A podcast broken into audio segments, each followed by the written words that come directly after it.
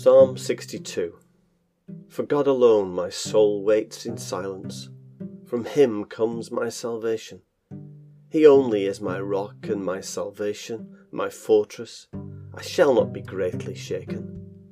How long will all of you attack a man to batter him like a leaning wall, a tottering fence?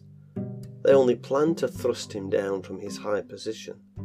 They take pleasure in falsehood they bless with their mouths, but inwardly they curse.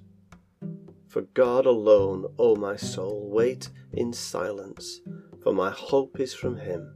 He only is my rock and my salvation, my fortress. I shall not be shaken. On God rests my salvation and my glory. My mighty rock, my refuge is God. Trust in Him at all times, O people Pour out your heart before Him. God is a refuge for us. Those of low estate are but a breath, those of high estate are a delusion. In the balances they go up, they are altogether lighter than a breath.